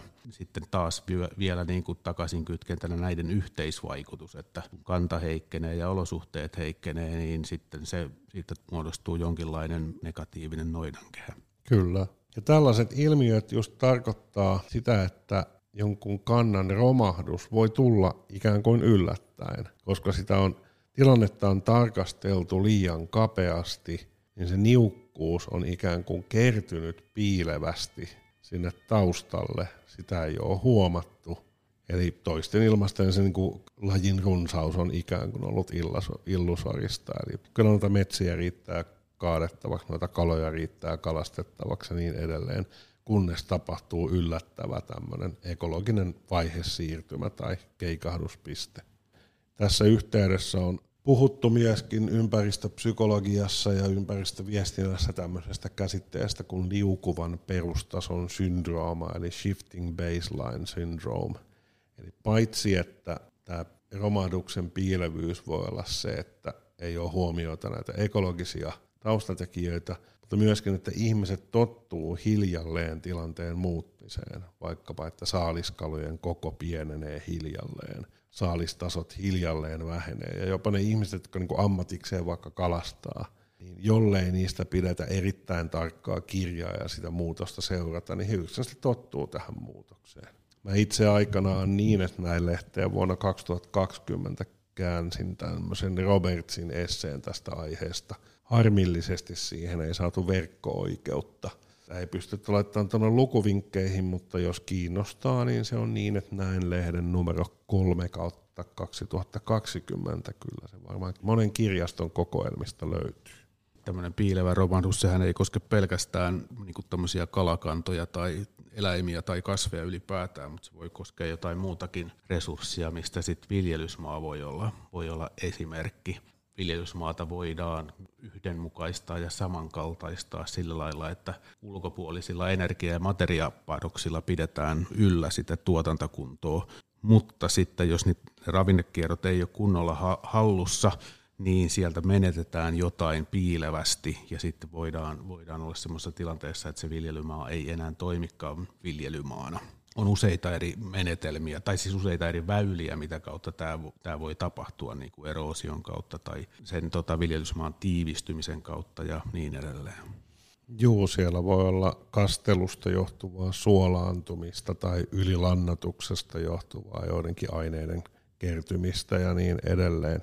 Ja tämä sitten tietysti ongelmana on se, että kun näiden ulkoisten panosten käyttöä pitää alkaa vähentää esimerkiksi vaikkapa typen päästöjen takia tai ravinnevalumien takia tai ylipäänsä siksi, että vaikkapa sotien vuoksi, niin kuin nyt Venäjän hyökkäyksen myötä lannoitteiden hinta räjähti käsiinsä, niin sitten nämä illuusiot paljastuukin. Että sitten siellä ei ole olemassa enää sitä luonnon perustaa, johon voidaan turvautua. Että ollaan tultu enemmän riippuvaisiksi näistä ulkoisista panoksista kuin tajuttiin. Tässä on sitten semmoinen tärkeä huomio, että jos puhutaan vaikkapa ylilannottamisesta, niin se on hyvin kontekstiriippuvainen asia. Maailmassa on siis sellaisia alueita, joissa lannoitteita on käytetty liian paljon ja se on aiheuttanut ekologisia ongelmia, mutta sitten esimerkiksi monissa Afrikan maissa, etenkin Saharan eteläpuolella, lannoitteet on ollut äärimmäisen kalliita ja niihin on ollut myös niin kuin vaikea päästä käsiksi, eli siis pääsy markkinoille ihan suoraan kaupan luokse on ollut huonoa, ei ollut varaa, niin silloin on niin kuin yliviljelty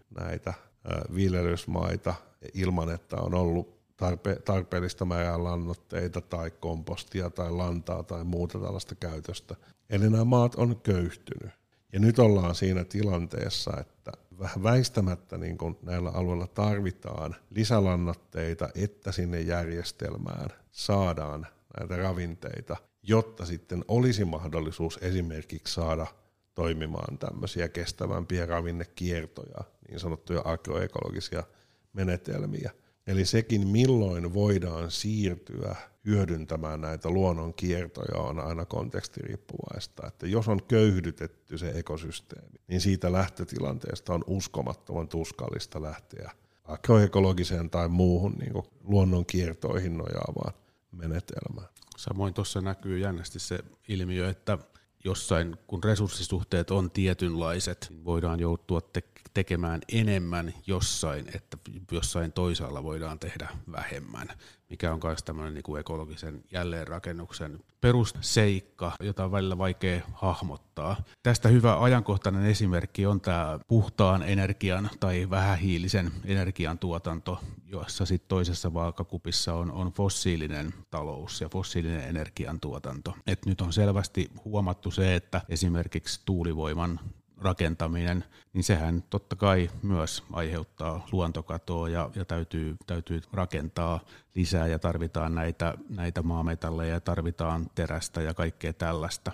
Mutta sitten siinä toisessa vaakakupissa oleva fossiilinen talous on niin valtavan kokoinen, kaikki se öljynporous, maakaasun porous, hiilen kaivaminen ja niiden kuljettaminen, että se ekstraktio, jos ajatellaan vain pelkkää sitä maasta kaivamista, niin jos energia tuotetaan sähkönä, tuulisähkönä, aurinkosähkönä, niin se mineraalimäärä, mikä niiden laitosten tuottamiseen, rakentamiseen tarvitaan, on kuitenkin paljon vähempi kuin se määrä, mitä maasta täytyy kaivaa ylös asiaa, jos kaivetaan hiiltä ja öljyä ja maakaasua.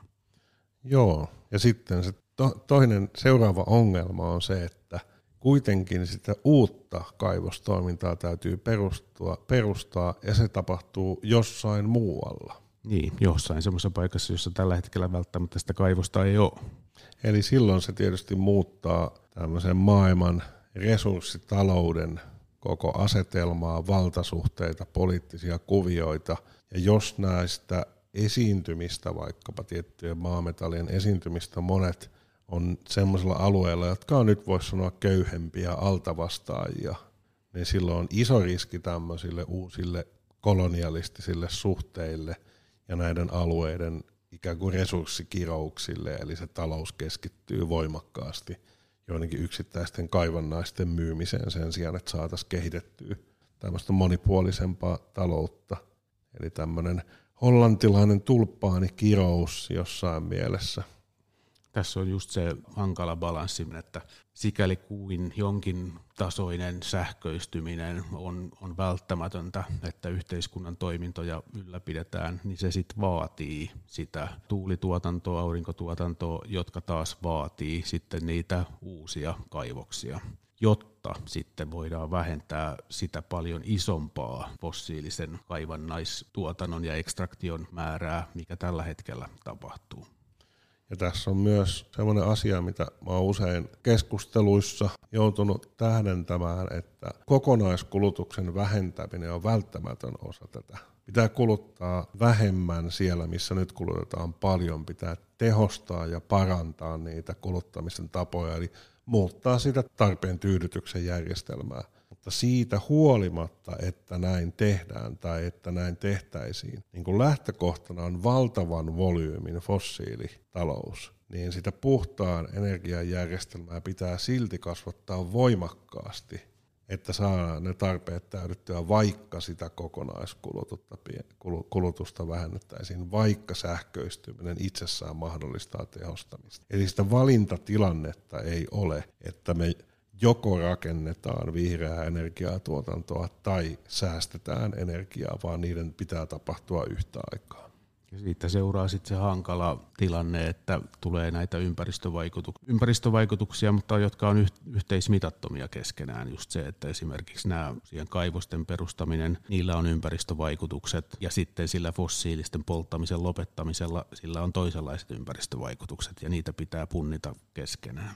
Joo, ja tähän eri ympäristöongelmien keskinäiseen puntaroitiin pureudutaan kunnolla ensi viikolla, mutta ehkä pohjustuksena, että tässä on se riski, että jos tähän asiaan ei osata suhtautua kunnollisella vakavuudella, niin sitten on riskinä se, että päädytään semmoiseen päättämättömään puntarointiin eri ongelmien välillä, eikä oikein pystytä tekemään minkäänlaisia valintoja – ja tämä kestävyyssiirtymä isossa mittakaavassa alkaa hidastua tai se alkaa pysähtyä.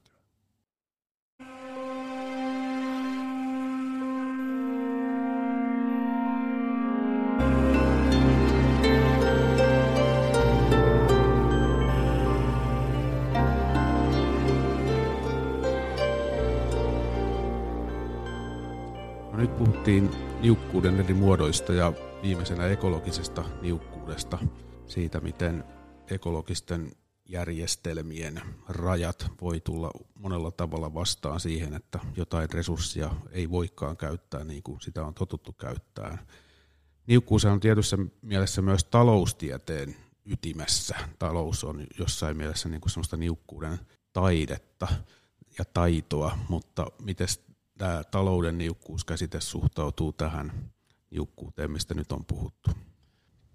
Kyllä se talouden niuk- tapa ymmärtää niukkuus on tosi erilainen kuin se, missä korostetaan ekologisuutta ja näitä niin kuin aineenvaihdunnallisia suhteita resursseihin. Eli taloustieteessä perinteisesti voisi sanoa, että niukkuus on oikeastaan positiivinen käsite. Se on joku semmoinen, mikä – motivoi innovaatiota, kaupankäyntiä, vaihtoa, niin, niukkuus kannustaa. luovuutta. Mm. Kyllä. Niuk, niu, jos, jos on niukkaa, niin ihmiset jaksavat tehdä jotain. Et runsaassa tilanteessa ihmiset olisivat vain laiskimuksia. Se taitaa itse asiassa jostain filosofian klassikoista löytyäkin sellainen ajatus, että alkuperäisissä Edenissä ihmiset vaan sitten loikoivat ympäriinsä ja naiskentelivat keskenään, eivätkä jaksaneet tehdä mitään, mutta luonto ajoi heidät niukkuuteen, niin siitä alkoi sivilisaation tarina. Mun edesmennyt ystävä ja opettaja Chuck Dyke lainas tämmöiseltä skottivalistuksen avainhahmolta David Humilta tämmöisen käsiteparin vähän soveltaen niin rajatun ja äärimmäisen niukkuuden välillä tai moderate and radical scarcity. Ja se tavallaan kuvaa sitä, että on vähän niin kuin veteen piirretty viiva, että tämä niukkuus, joka on talousnäkökulmasta, eli Hume oli jossain mielessä poliittisen taloustieteen keskeisiä edeltäjiä, niin niukkuus on just tämmöinen ihmisen kekseliäisyyttä ja yhteistyötä ja luovaakin kilpailua inspiroiva voima, mutta kun se muuttuu tarpeeksi ankaraksi, niin sitten se alkaakin hajottaa yhteiskuntia ja luoda konflikteja. Että tavallaan se lähtökohta talousajattelun historiassa, että niukkuus itsessään ei ole ongelma, mutta tämmöisessä äärimmäisessä muodossaan se voi olla tuhoisaa ja sitten juuri tämän kaupankäynnin ja kilvoittelin ja kekseliäisyyden sivilisaatiotehtävä on välttää sitä suistumista sinne äärimmäiseen niukkuuteen. Jotenkin toi veteen piirrettyys siinä on, siinä on olennaista tai se, että se raja on, on jollain lailla – liukuva tai, tai sellainen, että sitä voidaan käyttää vähän, vähän molemmin päin. Tulee mieleen tässä ihan viime aikojen suomalaista keskustelusta, kun taas just nyt joulukuussa 2023 valtiovarainministeri ilmaisi, että suomalaisten elintaso on sellainen, johon ei ole varaa, tarkoittaen sitä, että nyt tarvitaan tämmöistä niin kuria ja kontrollia ja säästämistä, ankaruutta ehkä se on, niin kuin, tulee tästä tämmöistä niin kuin äärimmäisen niukkuuden näkökulmasta, joka sitten taas johon tähän jotkut äh, muut oikeistolaiset talousajattelijat, kuten esimerkiksi Heikki Pursiainen, reagoi sillä että eihän tämä nyt ole ollenkaan se oikea tapa puhua niukkuudesta, koska niukkuudesta pitäisi puhua just sen äh, aikaisemmin mainittu niin kuin vapauden ja just kannustavuuden näkökulmasta, jolloin sitä ajatellaan sitä niin kuin rajattua niukkuutta ehkä tässä Chuck Daikin, Daikin tota erottelussa. Että niukkuus voi näyttäytyä yhtä aikaa kannustavana tai sitten tällaisena niin kuin an, an, ankarana rajoitteena ja karuutena. Kyllä, mutta ehkä voisi sanoa, että jos noin molemmat jossain mielessä on löytynyt tämmöisestä talousajattelun perinteistä, niin sitten se semmoinen niukkuuden, ekologinen ja suhteinen moniulotteisuus on kuitenkin aika pitkälti sulkeistettu huolenaiheena, etenkin jos ajattelee tämmöistä nykyistä vallitsevaa talousajattelua, jossa edelleen aika vahvassa roolissa on tämmöinen substituution tai korvautuvuuden ajatus, jota voi pitää ihan tämmöisenä keskeisenä talousajattelun dogmina tai teesinä.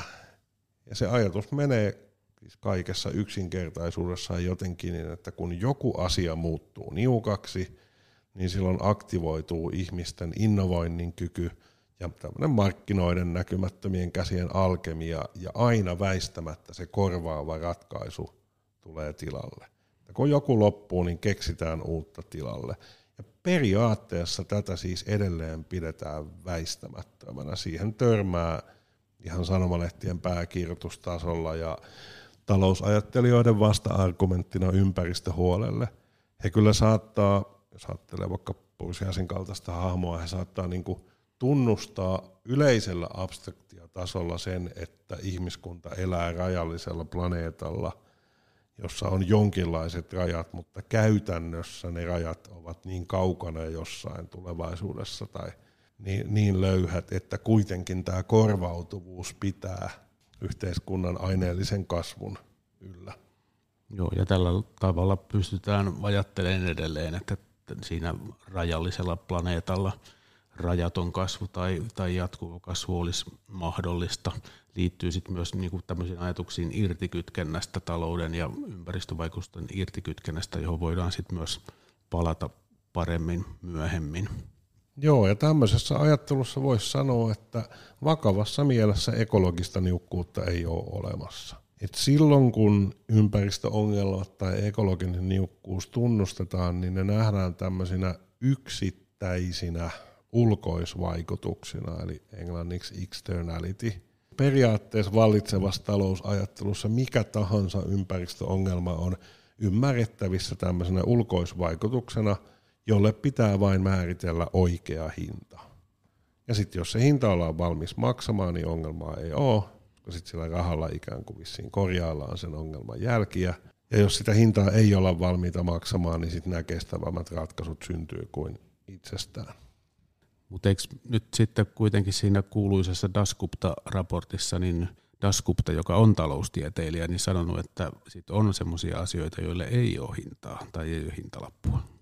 Joo, Dasgupta itse asiassa silloin, kun hän kävi Suomessa, niin hän sanoi hyvin niin suoraan tämän asian, että silloin kun ollaan tekemisissä tällaisten kriittisten ekologisten rajo, rajojen kanssa, eli on uhkana, että tapahtuu, tapahtuu keikahduspisteitä, niin silloin ne riskit on niin isoja, että hinnan sisään pitää olla kieltoja.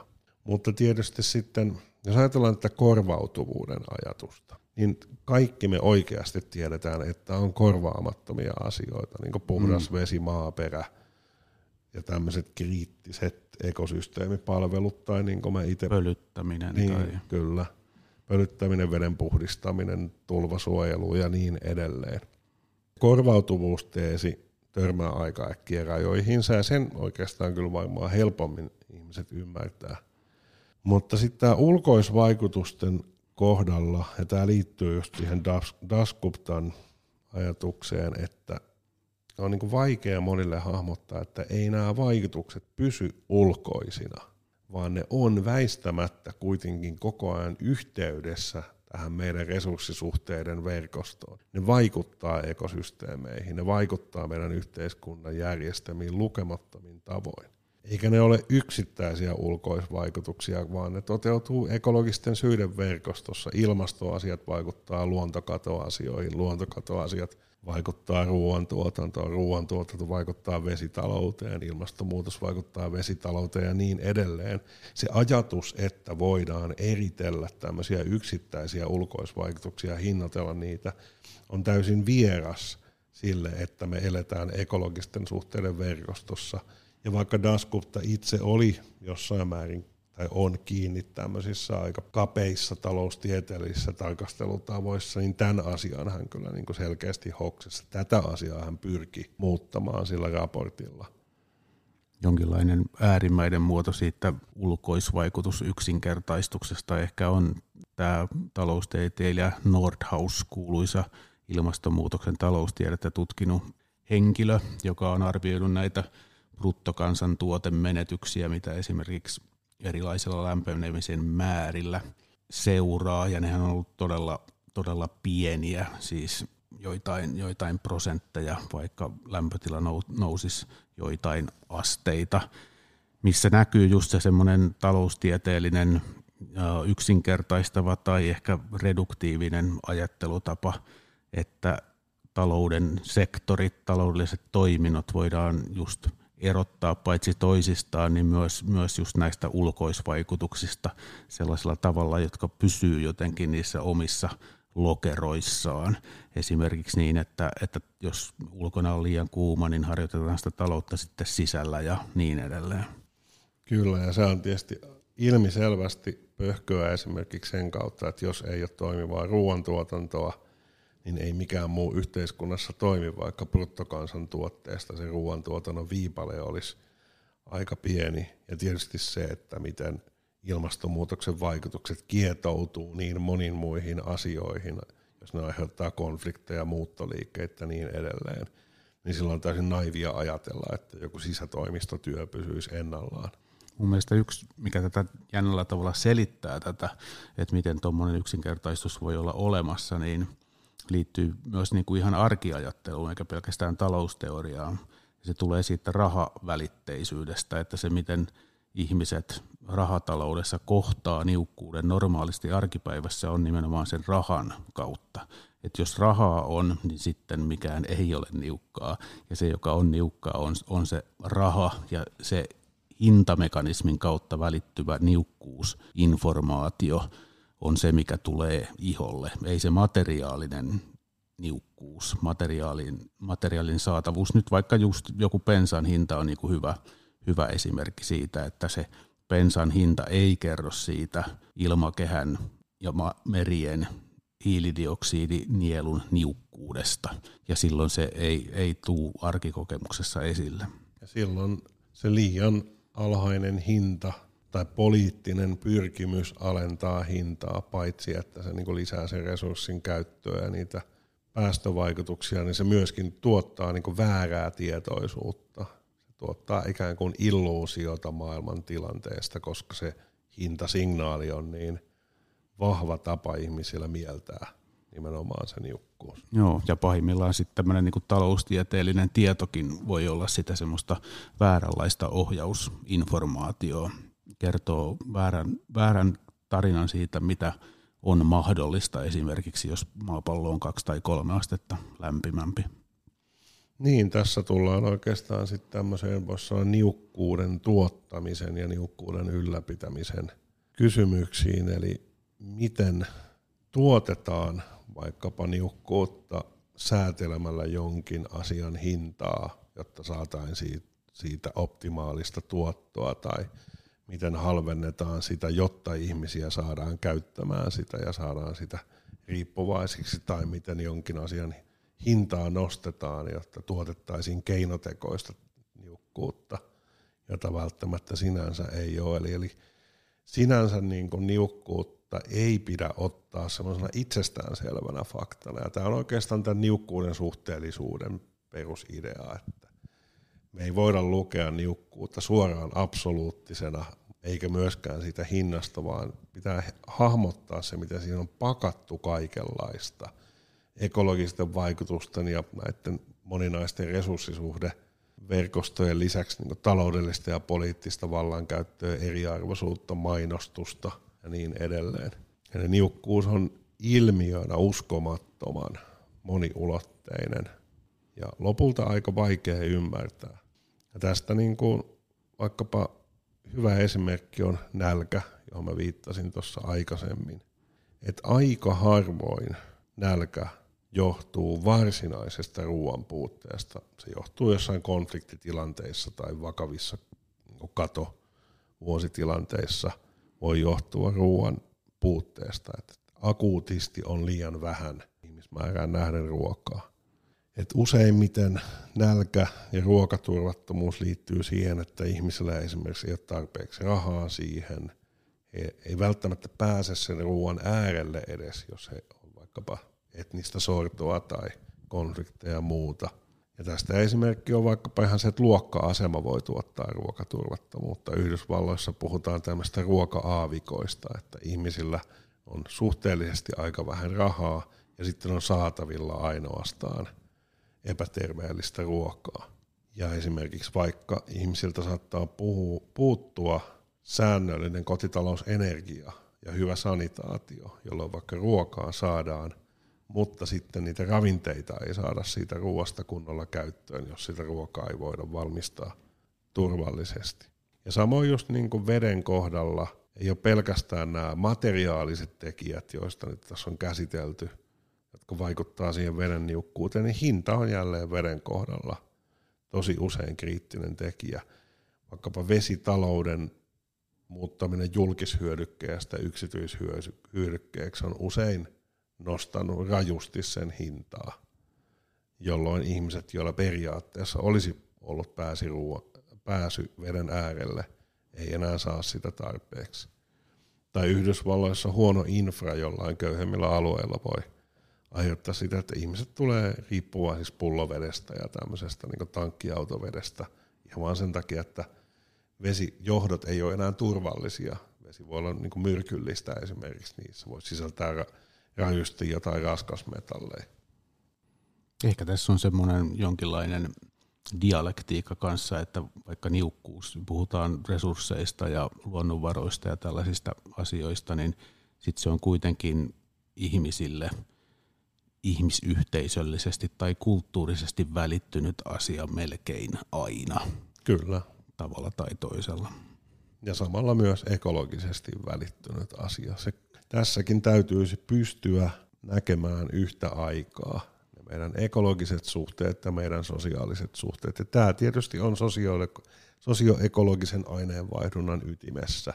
Ja se syy, minkä takia – tällaisen tutkimuksen esimerkiksi pitää olla monitieteistä. Tarvitaan monenlaista käsitteistöä ja välineistöä näiden asioiden ymmärtämiseen.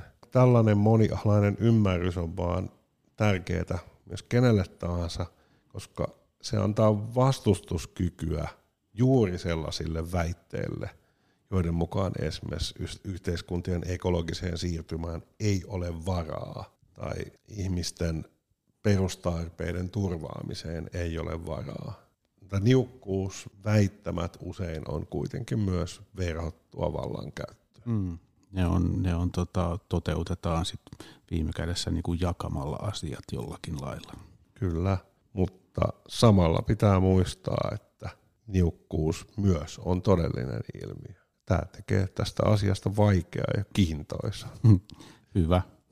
Mutta lopetetaan tähän tällä kertaa ja ensi kerralla jatketaan aiheista, mitä nyt on paljon käsitelty tänään. Eli puhutaan ympäristöongelmista, ympäristöongelmien moninaisuudesta ja siitä, miksi meidän on tärkeää ymmärtää eri ympäristöongelmien ja luonnonvaraongelmien väliset erot ja mitä, voi, mitä ongelmia voi syntyä, jos niitä katsotaan liian epäkriittisesti sellaisena yhtenäisenä möykkynä. Ja ne ongelmat voi olla vähän yllättäviä ja epäintuitiivisiakin.